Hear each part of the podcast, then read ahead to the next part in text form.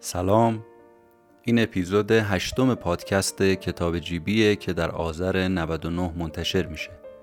کتاب جیبی پادکستیه که جمعه ها منتشر میشه و من مهدی بهمنی خلاصه یک کتاب رو تعریف میکنم. کتابی که این هفته بهش میپردازیم کتاب هر کاری راهی داره نوشته خانم ماری فورلئو است. بریم ببینیم حرف اصلی نویسنده تو این کتاب چیه.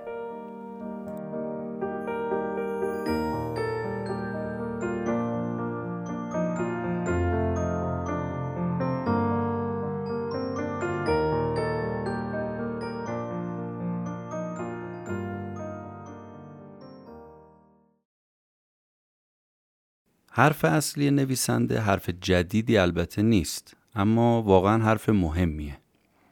غیر ممکن وجود نداره. تو این کتاب میخواد بگه که اگه یه کاری فکر میکنید غیر ممکن هست، چون هنوز راهش رو پیدا نکردید، وگرنه غیر ممکن وجود نداره. راهش رو که پیدا کردید آسون میشه، معما چو حل گشت آسان شود. از قدیم هم گفتن دیگه، هر کاری یه راهی داره. این جمله رو شاید خیلی ها گفته باشن، جمله معروفی هم است. ولی خانم فورلئو میگه که این جمله رو وقتی از زبون مادرم شنیدم خیلی منو عوضم کرد. بعضی وقتا دیدید دیگه، یه حرفایی از زبون بعضیا که در میاد خیلی فرق میکنه، خیلی آدمو عوض میکنه، رو آدم اثر خاص میذاره. بعضی وقتا یه حرفایی اصلا مسیر زندگی آدم رو تغییر میده.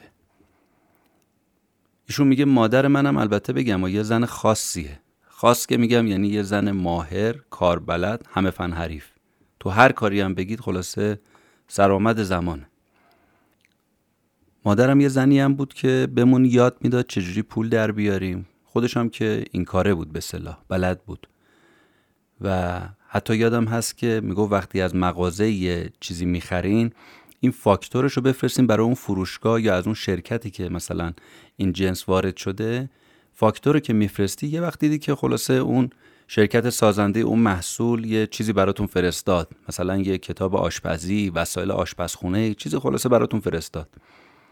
در همین راستا یکی از دارایی‌های مادرم که خیلی هم اتفاقا براش مهم بود، یه رادیو ترانزیستوری کوچولو بود. این از شرکت آب میوه‌سازی تروپیکا جایزه گرفته بود. رادیو دقیقاً اندازش، شکلش، رنگش پرتقال بود دیگه، پرتقال خالی. یا آنتن مثل نی از کنارش اومده بود بیرون، فرو رفته بود خلاصه تو این پرتقاله. مادرم عاشق خلاصه این رادیو فسقلیه شده بود. هر وقتم که ما می‌خواستیم اینو ردیابیش کنیم ببینیم کجاست، اون موقع هم که خب موبایل و اینا هم که نبود، از سر صدای رادیو میفهمیدیم که مامان کجاست. میگه یه بارم مدرسه میومدم سمت خونه، دیدم خلاصه پشت بوم خونه صدای رادیو بلنده، یه موسیقی با صدای بلند گذاشته و تو خیابونم صداش میومد. رسیدم نگاه کردم دیدم مامانم پشت بومه. گفتم مامان پشت بوم چیکار میکنی؟ گفت که سقف چکه میکرد. بعد زنگ زدم بنا، گفت حداقل 500 تا براتون به بالا آب میخوره، اگه میخواید بیام درستش کنم بیام. منم دیدم که نه بابا، تو انباری یه خورده قیرمیر داریم. ورداشتم و شروع کردم درست کردن سوراخ سماعی که پشت بوم داشت و گیر و گورا رو گرفتم، درست شد. حالا نه جای اینا رو یاد گرفته، نه کسی بهش یاد داده، نه آموزشی دیده، نه جای دیده اینو. و شاید هم انقدر خرابکاری میکرد تو بالاخره یاد بگیره دیگه. یه بار دیگه مدرسه می اومدم دیدم خلاصه صدای تلق و طلوق و همراه با صدای رادیو از پشت خونه داره میاد. حالا خونه هم حساب کنید از این خونهایی که ویلاییه که دست روی حمامش و اینا تو حیات قدیما، حساب کنید دهه 80 ما داریم صحبت میکنیم دیگه. میگه یه دفعه نگاه کردم دیدم که آره، کاشیای دستشویی حمومو دونه دونه داره میچسبونه. گفتم چیکار میکنی؟ گفت این کاشیای دستشویی حموم خراب شده، کثیف مسیف هم شده، درب داغون شکسته. دیدم که بهترین کار اینه که یه دستی خلاصه به دستشوی حمام بکشم. نگاه کردم دیدم کاشی ماشی هم داریم. شروع کردم عوض کردن کاشیای دستشوی حمام. خلاصه مادر ایشون رهیار ایشون بوده. میگه من اصلا رهیار شدنم و مدیون مادرمم، چون واقعا اولین معلم رسمی که نه غیر رسمی من تو رهیاری که ما حالا تو ایران میگیم کوچینگ، کوچینگ هم یعنی این که به آدما کمک کنی پازلای به هم ریخته ذهنشون مرتب بشه. این پازلای ذهن وقتی مرتب شد بالاخره میفهمه که کجاست و چیکار باید بکنه و چیکار نباید بکنه. میگه مادرم برای من یه همچون حکم استادی اینجوری رو داشت. یه استاد تجربی و خیلی هم با انگیزه. اعتقادش هم این بود که هیچ چی تو دنیا انقدر سخت و پیچیده نیست. اگه یه آستینی بالا بزنی و خلاصه بری سراغش میتونی انجامش بدی. حالا یه خورده سخت است ولی میشه انجامش داد. به شرط اینکه اراده داشته باشی، به قول من بیفتی به جون کار تا نتیجه بگیری. ولی آخر سر همیشه تو حرفاش میگفت هیچ چیزی غیر ممکن نیست. یعنی اصلا غیر ممکن وجود نداره. این شد که ایشون میگه من کتاب هر کاری راهی داره رو نوشتم. میگه همین ترجمه غیر ممکن وجود نداره است. من این جمله شو تو ذهنم خلاصه حسابی سپردم و هک کردم و الان که این کتاب رو می نویسم دائما خودم ورد لبم، خلاصه ذکر لبام همین هیچ غیر ممکنی وجود نداره است. انقدر اینو گفتم تا ازش نتیجه گرفتم. جمله خیلی پرقدرتیه، واقعا خیلی میتونه کمک کنه که زندگیامون عوض بشه و میگه من خودم اصلا عملیاتی ازش استفاده کردم. اولین کاری که کردم توی رابطه غلط بودم، رابطه رو کات کردم چون فهمیدم اشتباس. بعد شروع کردم افتادم تو مسیر مربیگری کوچینگ. تو سر تا سر دنیا برنامه‌های رادیویی، تلویزیونی، سخنرانی، کارگاه. تو 23 سالگی یه شرکت با درآمد چند میلیون دلاری تأسیس کردم. یه دوربین فیلمبرداری قدیمی برای ساخت فیلم‌ها شروع کردم تا رسیدیم به اجرای برنامه‌های آنلاین 10 میلیون نفر بازدید و تو 195 کشور اینو تماشا می‌کردم، برنامه‌هایی که من به عنوان مربی کوچینگ اجرا می‌کردم. تو این کتاب می‌خواد به ما بگه که همه حرف من به شما اینه که بگردید دنبال راهکار برای انجام کارهاتون. اگر دیدید که به بنبست رسیدین، بدونید که راهکار جدید رو هنوز پیدا نکردید. یعنی راه اون کار رو پیدا نکردید و الا راه وجود داره و بنبست اصلا معنی نداره. تو ادامه میگه که اواخر دهه 90 بود که توی مقاله‌ای باش این شغل رهیاری یا همون کوچینگ آشنا شدم. کوچینگ هم میگه که با روانشناسی فرق میکنه. روانشناسی نگاهش به گذشته است اما این کار نگاهش به آینده است. میگه حتی انقدر این مسئله برام مهم بود که وقتی رفتم سر کلاس دانشگاه رشته روانشناسی قبول شده بودم نشستم تا دیدم که استاد برگشت گفت که حالا بعدن بیشتر به این جمله و به این معنا دست پیدا میکنید که مشکلات شما تو زندگی به خاطر والدینتونه. برمیگرده به والدینتون این مشکلات. میگه اصلا بلند شدم از کلاس اومدم بیرون. نبین که علم روانشناسی رو قبول نداشتم. این باور برای شروع کار برای من جالب نبود. دنبال یه رشته دیگه گشتم. 17 سالم بیشتر نبود. رفتم دفتر آموزش و رشته‌مو تغییر دادم. از روانشناسی رفتم مدیریت بازرگانی. چون من قرار نبود که از اول شروع زندگیم تقصیرها رو بخوام گردن پدر مادرم بندازم چون مشکلی رو برای من حل نمی‌کرد. من الان دنبال این بودم که غیر ممکن‌ها رو ممکن کنم. خب وقتی انداختم همه تقصیرها رو گردن پدر مادر دیگه همه چی متوقف میشه. خلاصه از درون انگار یکی به من میگفت که این راه توه. یعنی چی؟ یعنی وقتی فهمیدم که رهیاری رو میتونم به عنوان یه شغل انتخاب کنم، انگار یه نیروی از درون به من میگفت که نه، این همون شغلیه که تو میخوای. چون بعد از اینکه دانشگاه رو خوندم میگه چند تا شغل همینجا عوض کردم ولی لایت چسبک بود دیگه، خلاصه به دلم نمیچسبید. تا اینکه با این مقاله آشنا شدم و این شغل کوچینگ رو پیشنهاد داده بود و منم افتادم دنبالش و شدم یه مربی رهیاری. بعد میگه که از یه طرف منتها دیدید دیگه، فکر می‌کنم تو کتاب با هر دو طرف مغزت بنویس بود که من تو اپیزود 7مون، اپیزود قبلی درباره‌اش صحبت کردیم که این نیمکره چپ و راست دائم با هم دیگه بگو مگو دران دیگه. نیمکره راست یه چیزی میگه، چپ یه چیز دیگه میگه. معمولا هم چپیه از اوناست که خلاصه همش رد میکنه و انکار میکنه و گیر میده. برای این خانم فورلئو هم میگه همین اتفاق افتاد. نیمکره چپ دوباره شروع کرد شک انداختن تو ذهنم، منصرف کردن من، سرد کردن من. البته موفق نشد. هی میگفت بابا تو مثلا 20 سالت بیشتر نیست، تو حالا میخوای بشی راهنمای زندگی بقیه؟ کی الان میاد تو این سن و سال بیاد به حرفای تو گوش بده، مشاورهای تو رو بخواد توجه بکنه.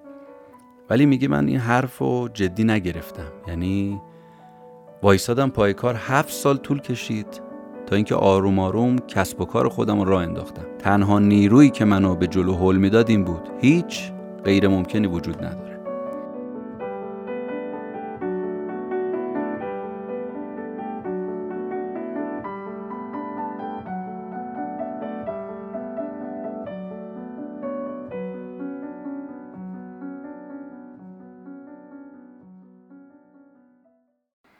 نویسنده میگه اول باید ببینیم کجا هستیم تا بشه شروع کرد.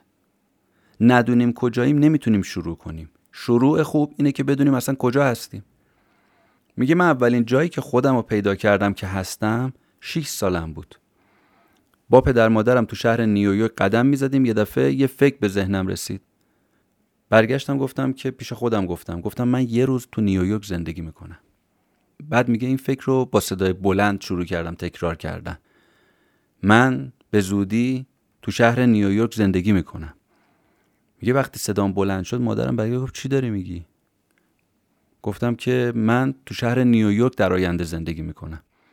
مادرم برگشت به من گفت که ببین تو نیوجرسی زندگی میکنی نه تو نیویورک. گفتم میدونم ولی آینده رو دارم میگم.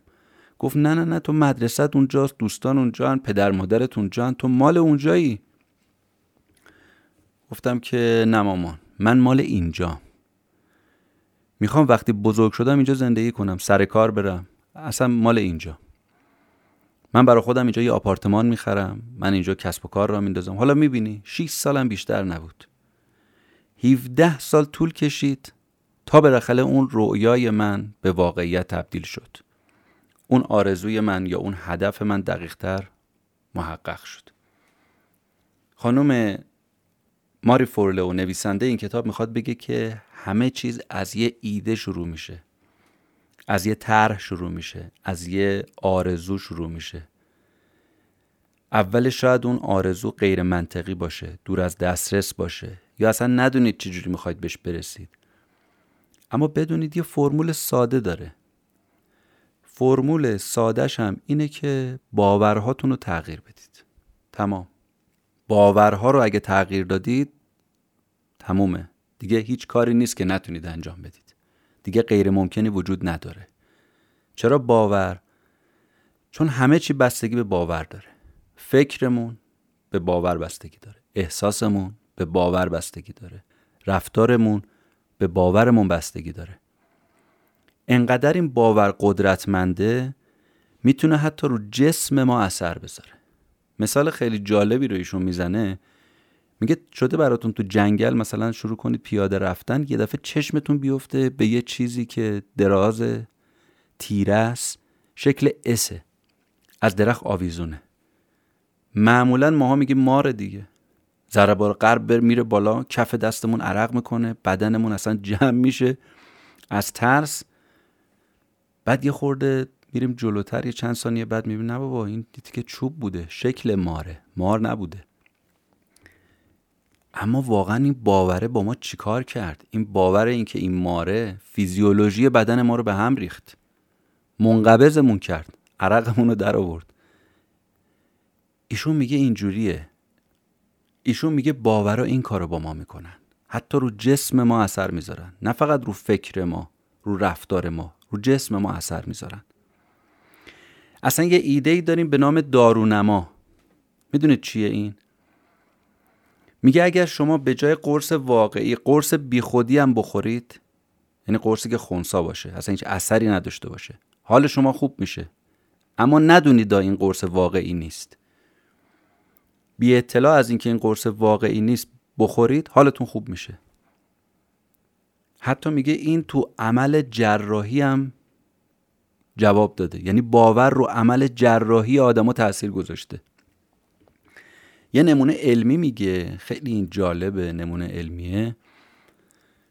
میگه که یه جراح ارتوپد به نام بروس موسلی اومد یه آزمایش انجام داد که یه آزمایش بالینی بود در مورد همین بحث دارونمایی. اومد روی این بیمارا یه آزمایش انجام داد. این مبنای معتبری هم شد بعدن تو تحقیقات علمی، خیلی مورد توجه قرار گرفت. این تحقیق چی بود؟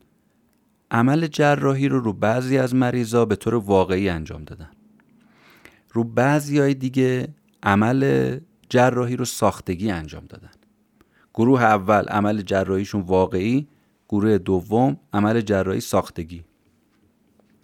البته هر دو تا گروه هم مثل همدیگه با تخت چرخدار بردن اتاق عمل، دکترها با لباس سفید بالا سرشون، دارو بیهوشی و بعدم عمل جراحی. اما تو گروه دوم عمل جراحی گفتیم دیگه واقعا انجام نشد. یه چند تا برش سطحی رو زانوشون دادن، یه چند تا داروهای مسکن، شرح حال مریضم برای بهبودیشو نوشتن دادن دستش، اینا رفتن خونه، خبرم ندارن که چه اتفاقی افتاده. بعدن اومدن سراغ اینا ببینن حال روزشون چیه. دیدن 1/3 کسایی که جراحی روشون انجام شده دردشون کم شده. اما چیزی که محققا رو حیرت زده کرد این بود، همین نتیجه رو دسته دوم که عمل ساختگی روشون انجام شده بودم تکرار شد. دقیقاً اونا هم 1/3 حالشون بهتر بود. ظاهراً درست بود اما باطناً جراحی نشده بود. اما چون اینا باور کرده بودن که رفتن تو اتاق عمل، اومدن بیرون، جراحی کردن پاشونو، قطعاً پاشون بهتره، خوب شده. و حتی میگه یه جاهای اونایی که مصنوعی در واقع عمل شده بودن، یعنی واقعاً عمل نکردنشون، حالشون از اون یکی‌ها یه مقداری بعضی جا بهترم بوده. خانم فورلئو میخواد این نتیجه رو بگیره که چقدر این باور میتونه حتی رو جسم ما تأثیر بذاره. نمونه دیگه‌ای که مثال میزنه یه تحقیقیه که مجله علوم پزشکی کیوشوا جورنال آف مدیکال ساینس سال 1962 انجام داده و یک گزارش حیرت انگیز تهیه کرده. از چی؟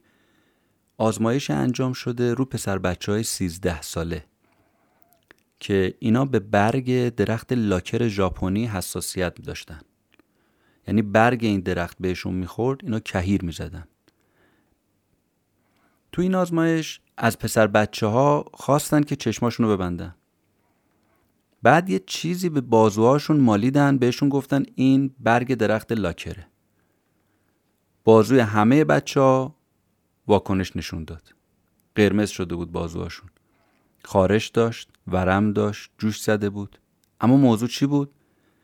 چیزی که به بازوهای اینا مالیده بودن برگ درخت معمولی بود که غیر حساسیت زا بود. اصلا برگ درخت لاکر نبود.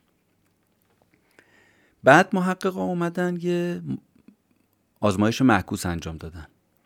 روند رو عکس کردن. همونجوری که چشم بچه‌ها بسته بود، اومدن برگ درخت لاکر رو به بازوهاشون مالیدن و بهشون گفتن که برگ یه درخت غیر حساسیت زایه، یعنی غیر لاکره. این بار 11 تا از اون بچه‌ها هیچ واکنشی نشون ندادن. خانم ماری فورلئو میگه این آزمایش قدرت باور رو انسان‌ها نشون میده. تو این آزمایش نشون میده که چقدر باور میتونه رو رفتارهای ما حتی اثر بذاره. آزمایش دیگه ای رو ایشون بیان میکنه. تو این آزمایش ثابت میکنه که باورهای ما میتونه رو شناخت ما تأثیر بذاره. 40 تا دانشجوی دوره لیسانس خودشون رو آماده کردن برای اینکه تست اطلاعات عمومی رو بزنن. قبل شروع تست به نصف دانشجوها گفتن که قبل از اینکه هر سوالو جواب بدید یه لحظه به صورت چشمک زن رو صفحه مانیتور روبروتون جوابای درست نمایش داده میشه. یه لحظه به صورت لحظه‌ای چشمک زن. این پژوهش رو کی انجام داد؟ 2 نفر انجام دادن. یکی اولریخ بگار بود، یکی استفان لوگنان.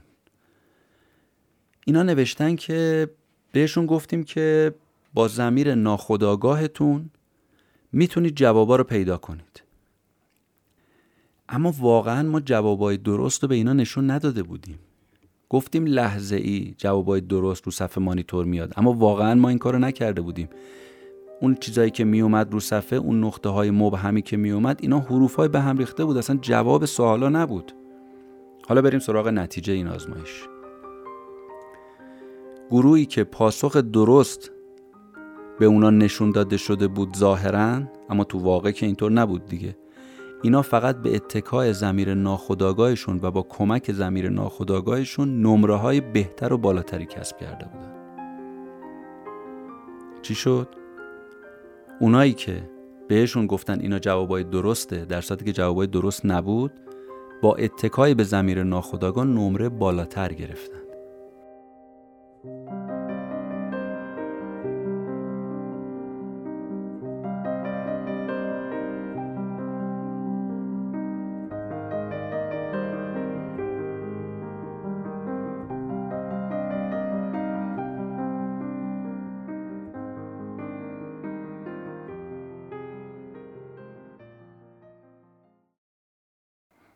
اعتقاد خانم ماری فورلئو نویسنده کتاب اینه که باورها فرمانده های ارشد رفتارن.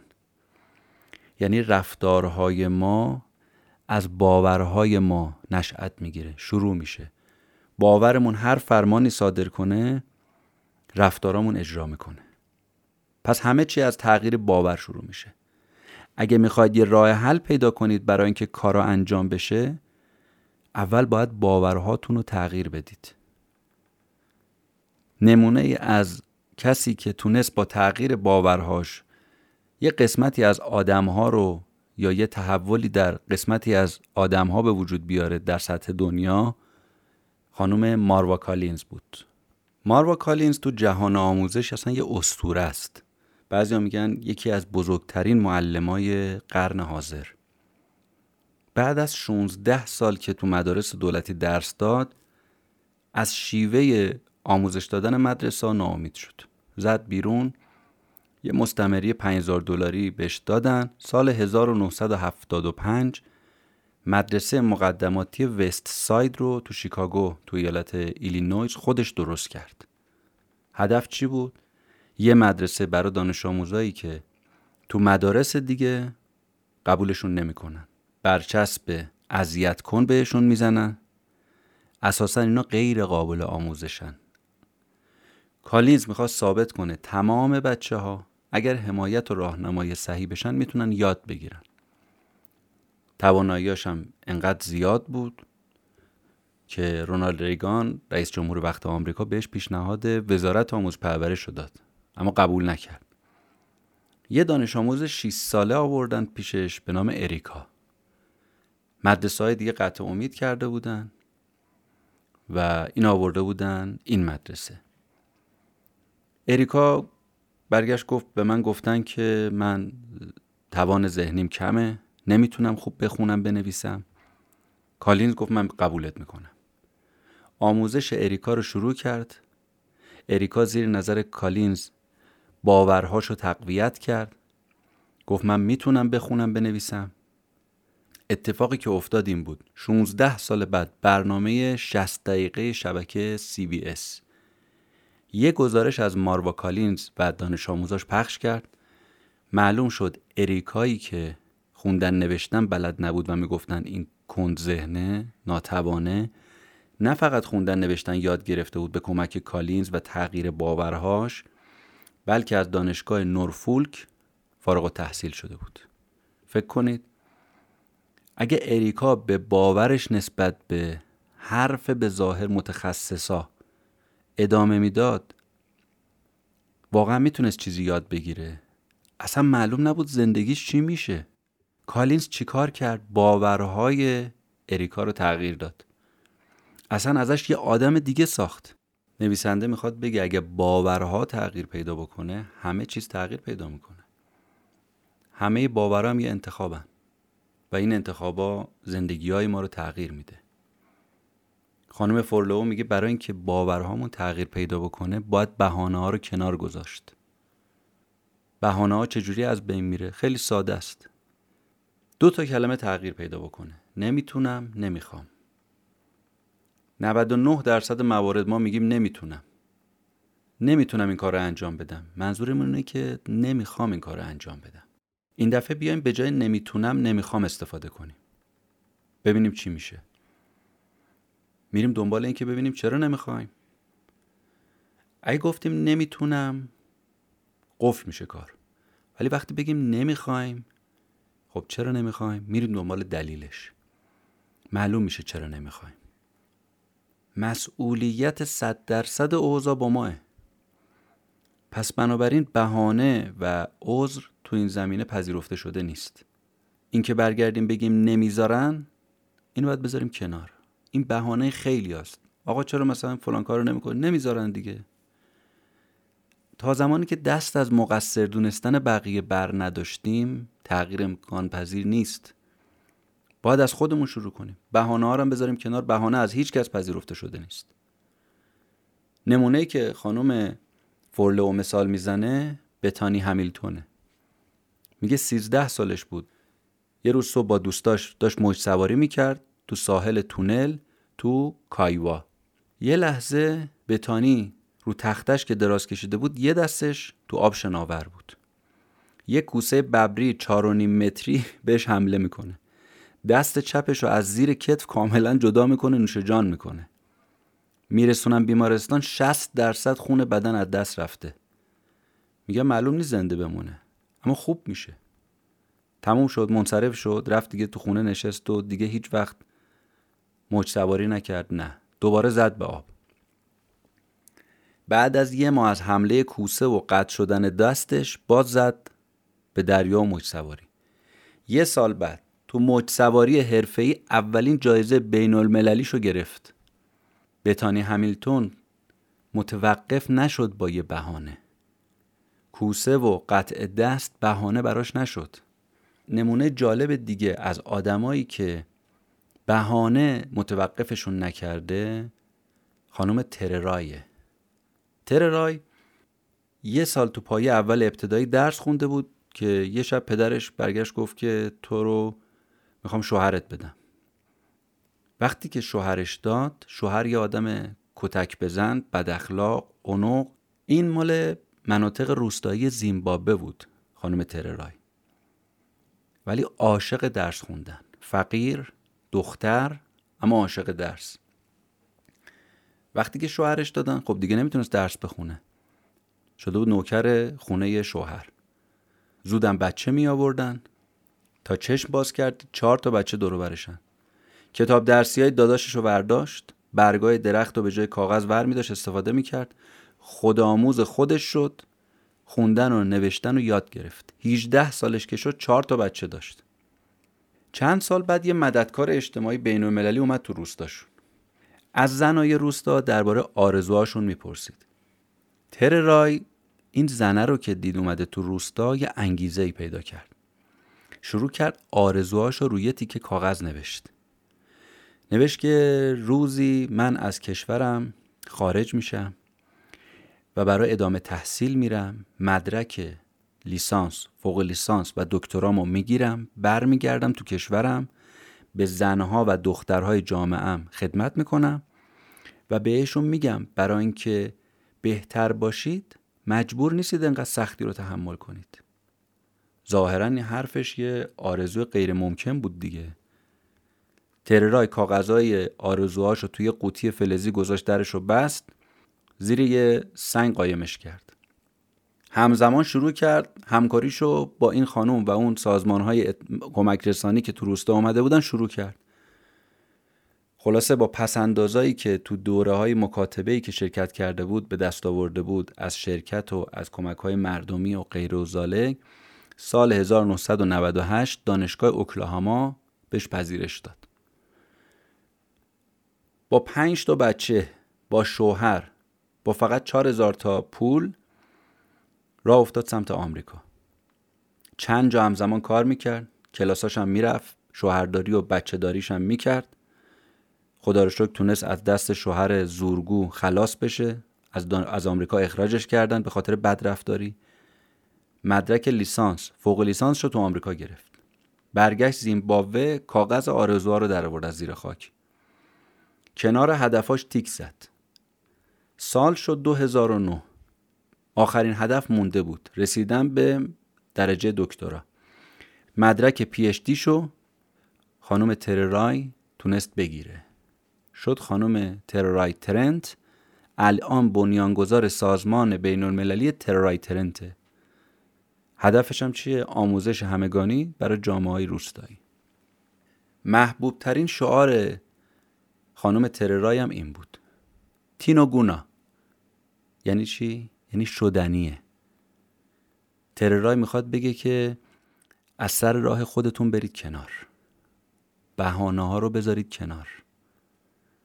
اگر بخواید بهانه بیارید، من بیشترین بهانه ها رو داشتم ولی در جا نزدم، متوقف نشدم، وای نستادم. در نهایت خانم فورلئو میگه آدما دو دسته میشن: دسته‌ای که نتیجه کار رو میبینن، بغلش میکنن نتیجه رو، دنبالش میرن تا برسن. یه عده هم هستن که همون اول با همون دلایل و بهانه‌هایی که برای خودشون میتراشن متوقف میشن و هیچ کاری نمیتونن انجام بدن.